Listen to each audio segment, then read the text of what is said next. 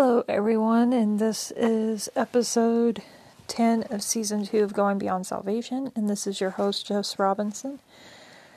And today we're we're we're slowly starting to wrap things up with Leviticus and we're starting to get closer with the book of Mark as well finishing up, but uh, we're just going to kind of we're not going to finish Leviticus all the way uh, we're going to talk about a little bit of Leviticus in the next podca- podcast and finish that up and go into Numbers. Um, in chapter 26 of Leviticus, it's essentially, you know, God talking to Israel, the Israelites, their reward for obedience and their punishment for disobedience. And you have to think about this in a way that you know, it it it reveals the anguish and the heartache of God as he lamented the fact that he might be compelled to punish the people he had redeemed. Because think about it, they still had free will. God never takes our free will away.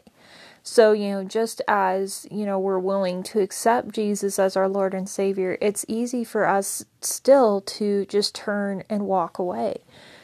And so, you know, and we think about it with these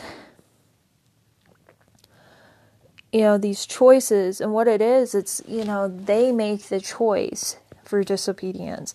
He's giving them choice to between life and death.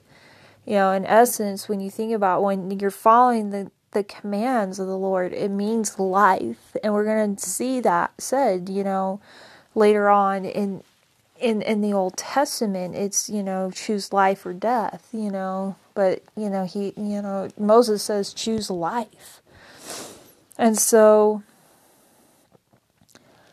you know in essence is you know when you see the blessings, you know it means life. You know he's giving them life. He's giving them favor. He's giving them these greatest blessings you know and yes you know as believers today we have those same kind of blessings with the lord. It doesn't mean that we're not exempt you know from what happens in the fallen world and that's the same way with with the israelites. You know they were they you know they they were you know they could walk in obedience with the lord.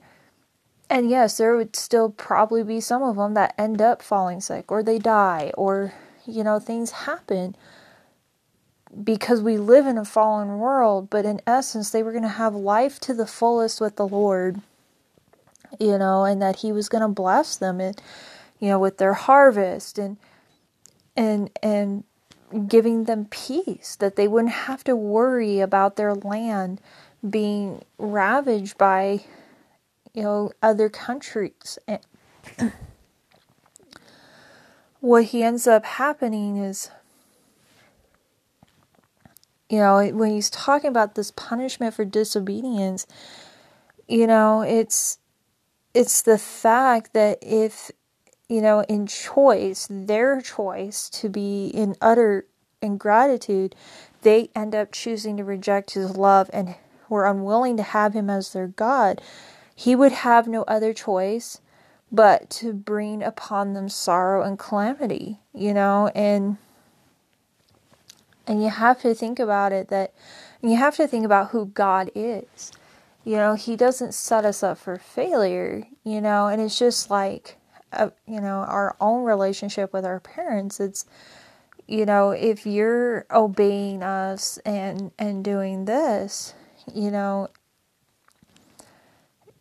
you're under your parents' blessings, but when you're not obeying them and totally disobeying them, then it's like you're not, you know, they have no choice but to punish you because you're in their household, you know? And it's the same way when we choose to reject the Lord, we're opening, and I think it's more, we open up ourselves up to allow you know, the enemy to ravage us and, and tear us down, and we end up, you know, allowing the world to destroy us. It's more of our own choice. It's not so much, you know, the Lord, He proclaims that that's what's going to happen, but it's more out of our own choice. And that's what I have to say over and over. It's out of our own choice. You know, God doesn't choose who's, you know, saved and not saved. You know, it's, He gives, you know, the way for us to be saved, but He doesn't choose. It's our choice. And so, you know, and his promises and warnings, when you think about it, you have to look at God's personality. They were spoken from the depths of divine love and with sincere desire that such discipline and judgment would never be necessary for his chosen people. You know, he laid it out, but his hopes were, you know, that that they would choose to go on the route of, of having a relationship with him.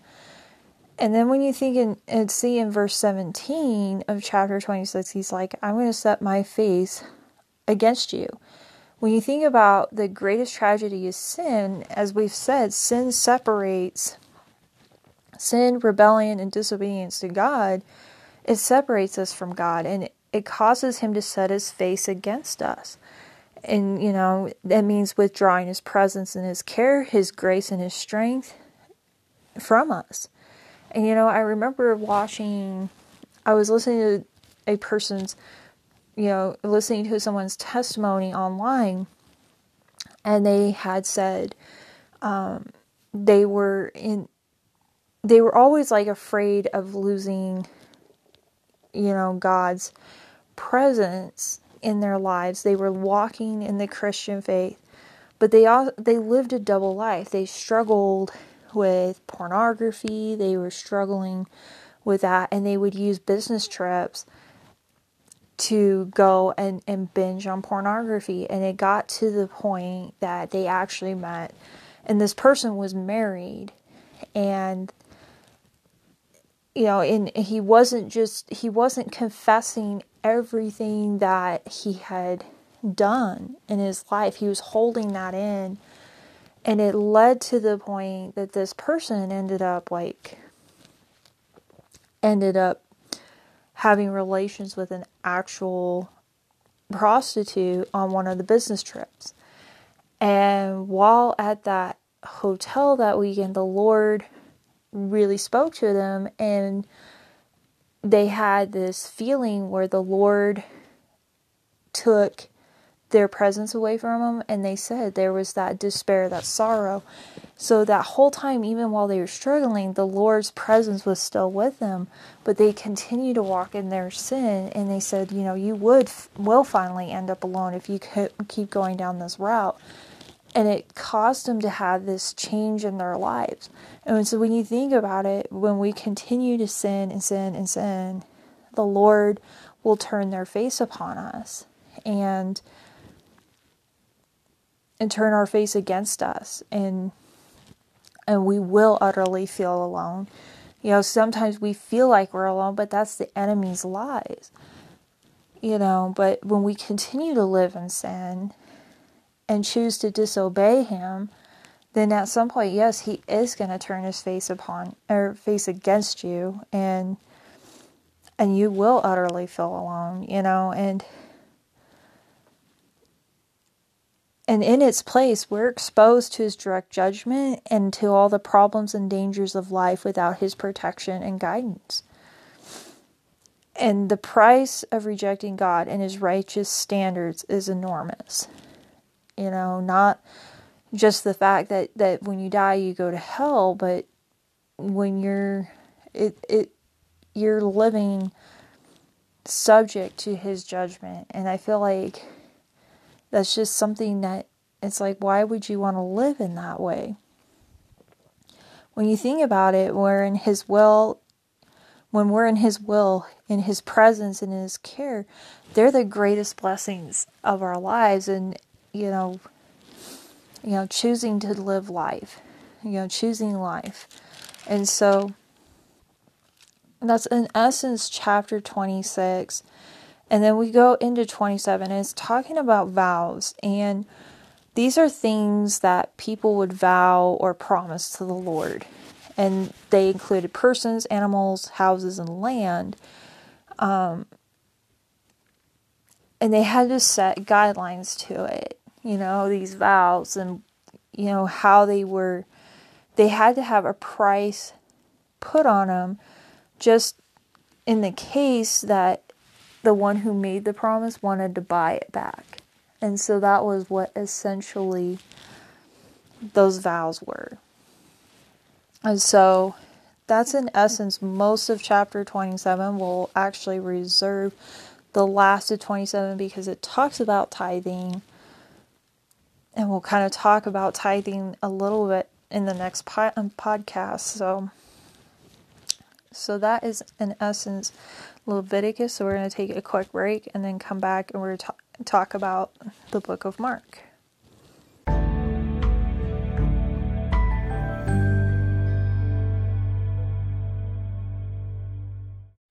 So we are back and we're talking about our t- continuing on in Mark chapter 6 and we're talking about Jesus feeds the 5000 and we see in Mark his there's John the Baptist beheaded and then we jump back to Jesus and the apostles and the apostles have just come back after being sent out and they're telling Jesus what had been done and taught.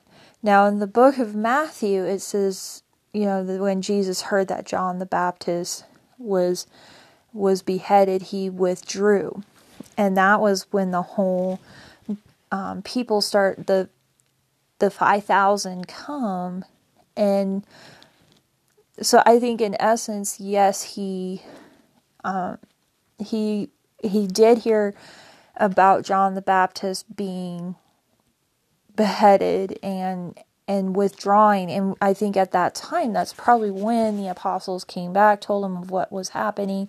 Maybe he heard the news at that point and withdrew but in essence he does take his apostles you know his disciples with him so that they can get some rest because they've been doing the work and that's one thing that we need to know as believers when we're doing the work of, of God is that we do need to take some time to to rest. You know, if we're continually going and going and going for the Lord all the time and not taking a break, we can actually burn out really quick. And so we see he really starts teaching his disciples that to withdraw and rest. However, there was people that saw them and they they ran on foot and to to get there. And when Jesus, you know, he sees this crowd, it it both Matthew and Mark say he has compassion on them because they were like sheep without a shepherd. And when you think about compassion, it's an emotion that moves people to the very depths of their being. Compassion is essential in you know, ministering to those in need.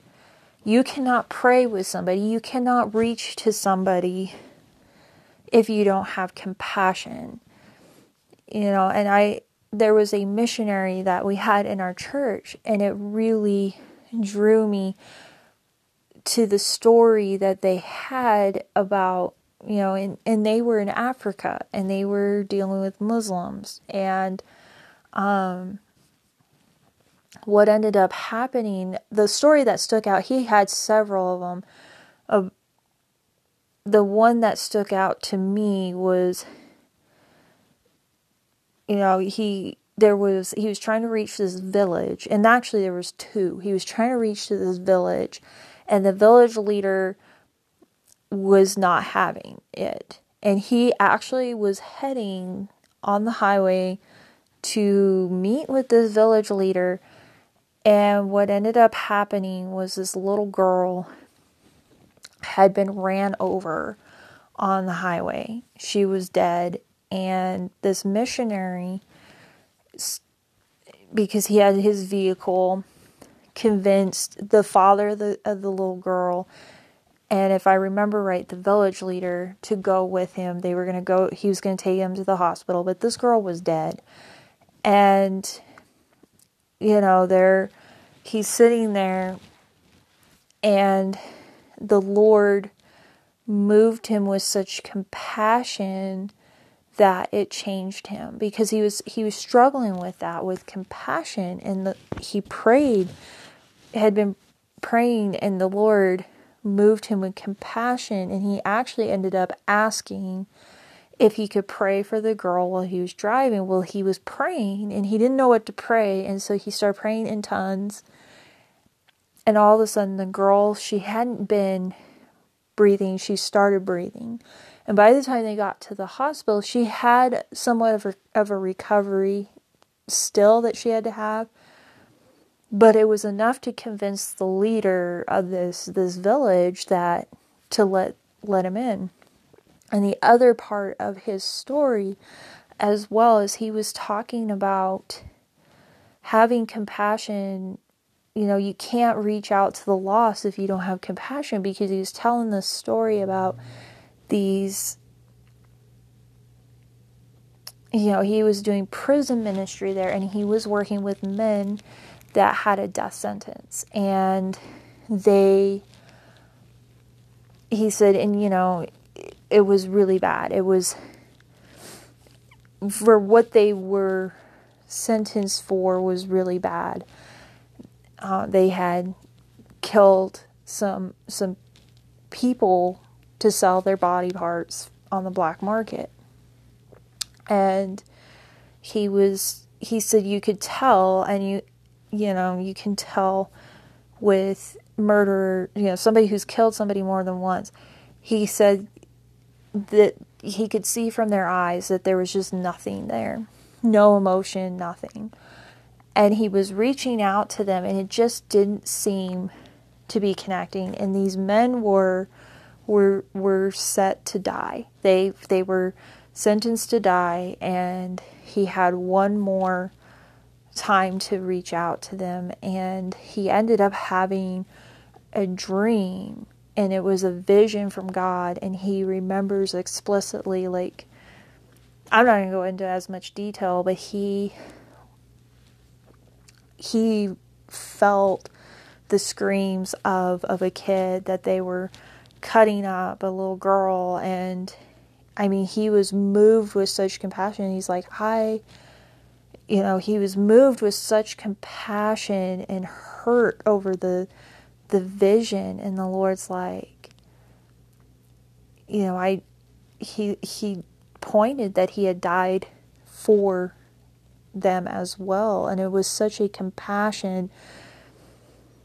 And at first he was angry, but then he was moved with such compassion that when he went there, he he went into detail what Jesus did on the cross. He taught and went into detail about the flogging and what they went through, what he went through. That he's like it was very very detailed and there was such passion in it. He said he, you know, and compassion in, in what he was telling them about Jesus and, and the gospel that, you know, Jesus died and rose from the grave, even for you.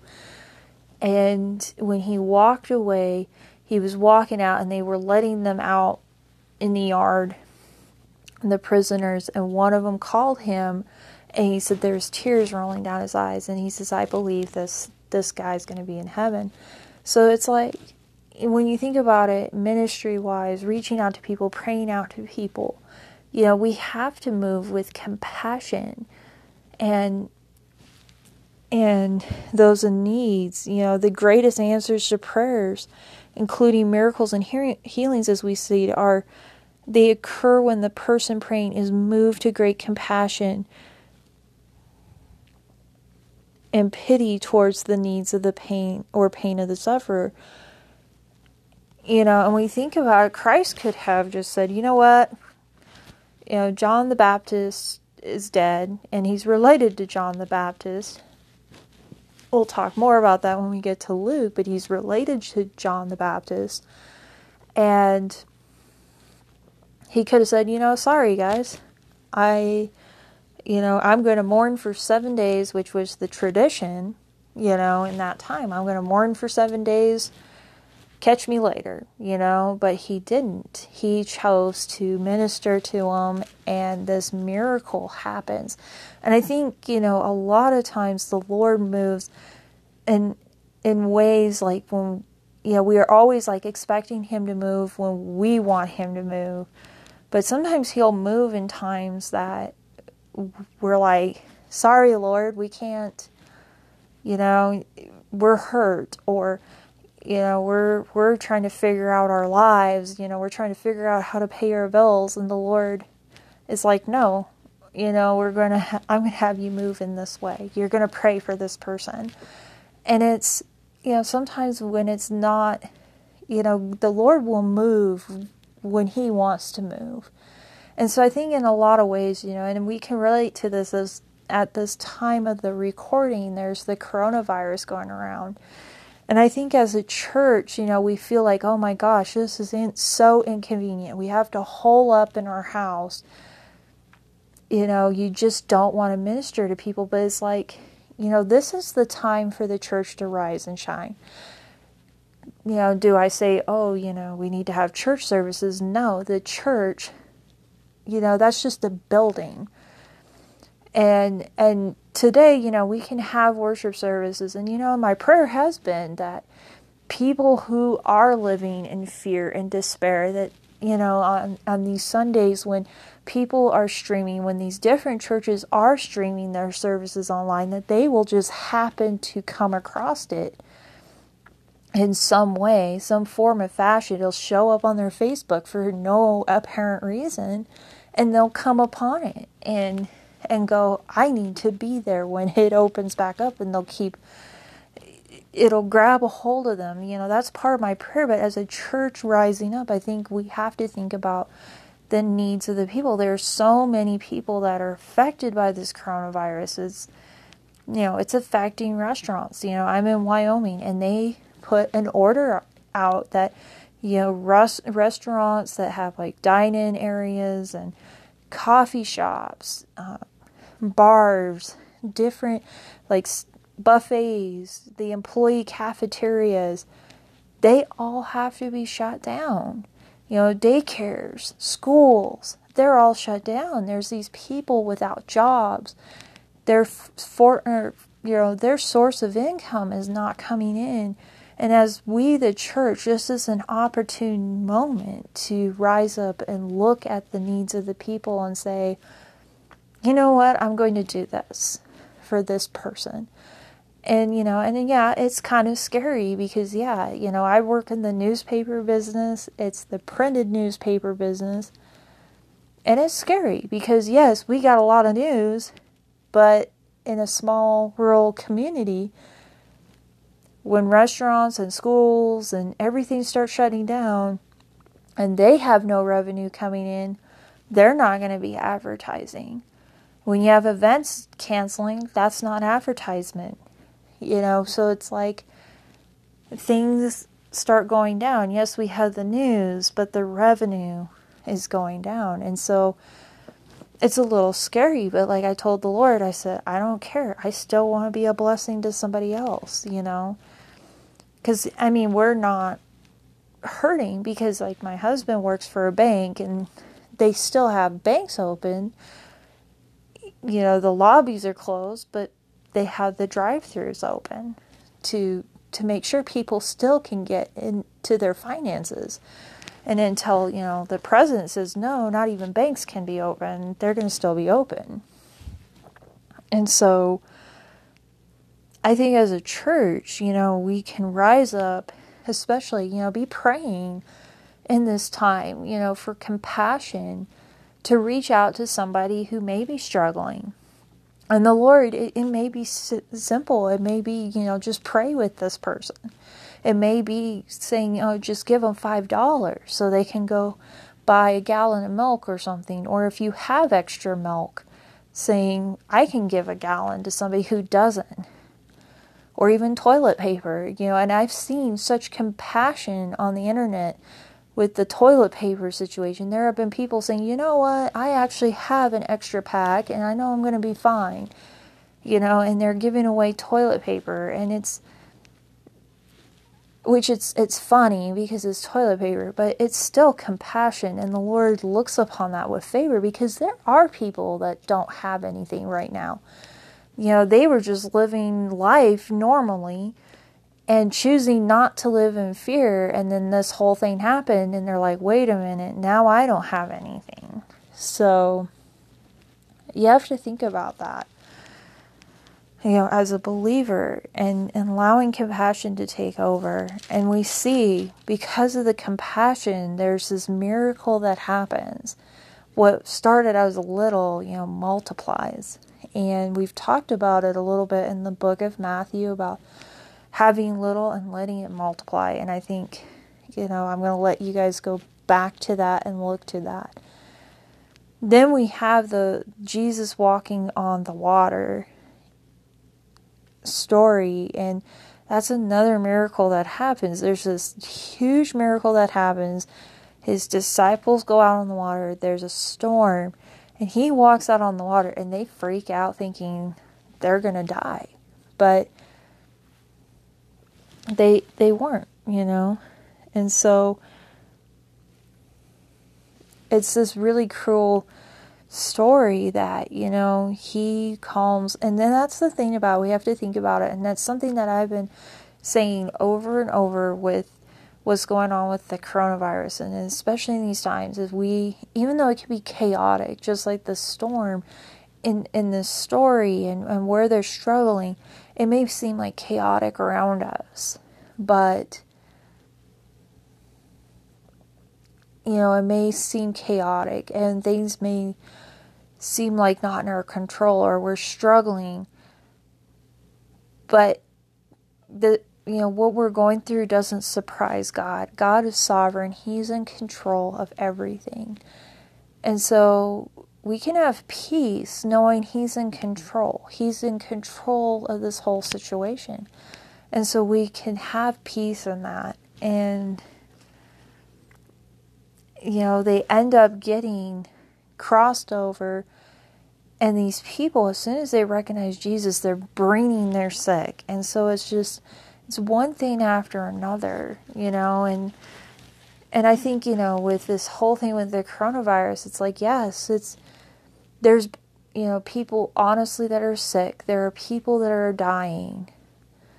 But I honestly, honestly believe that there's something on the other side. And I think, you know, we've there's talks about revival and i think you know what the enemy meant to to harm a lot of people i think it's going to bring a huge revival people you know people are going to be coming to jesus left and right and so i think you know we have to think what does god have on the other side of this what is god doing in this time that that is so precedent that's going to happen so I think we need to be looking to what God's going to be doing and and him moving instead of focusing on the despair and all that. We need to focus on you know the job God has for us and and what he's going to do. And so that's pretty much it for the book of Mark today and I just want to end in a prayer. Um, for the next podcast, we're going to finish Leviticus, which is chapter 27, verse 22, and then we're going to go into Numbers and start with chapter 1 and go through verse 41.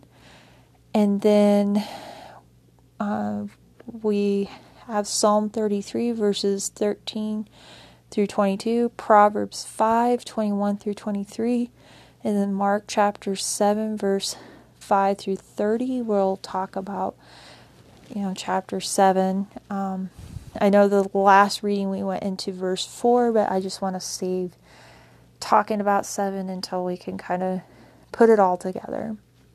So I'm going to end in a prayer, and I just want to say thank you, Lord Jesus, for all that you're doing, Lord, and that you are sovereign, you are in control, and that, Lord, you're still the same God as as you were in, in, the Bible, Lord God, as we see in the Bible, and that, Lord, you still perform miracles, you still have compassion and love for your people, that the promises are still same today, Lord God. And Lord, I just pray, God, that you would just lift fear off of people, Lord, who are struggling when things seem to be out of control. Lord, just touch them, Lord. For people who feel alone, Lord, I pray that you would just touch them, oh Lord Jesus, and take the lies of the enemy out of their lives, that they would feel your presence and help them to walk in, in accordance with your life, oh Lord, with with your will and your way, Lord. And I just pray, Lord, that we would just walk in accordance, separate and holy for you, Lord, and that the blessings of of the life that we have in you, Lord, that you would just like it would just glow, glow from us, Lord. The glory of you would just glow around us, Lord, and that it would just draw people to us, Lord. And I just pray, God, that for guidance and direction, Lord, in this time, Lord. Help us as your church to rise up and be who you call us to be, Lord God, to be light and salt to the earth, Lord. I pray, Lord Jesus, that you would just be with us, go with us, before us, and all around us, Lord. We just give you the glory and the honor in Jesus' name. Have a great day, you guys.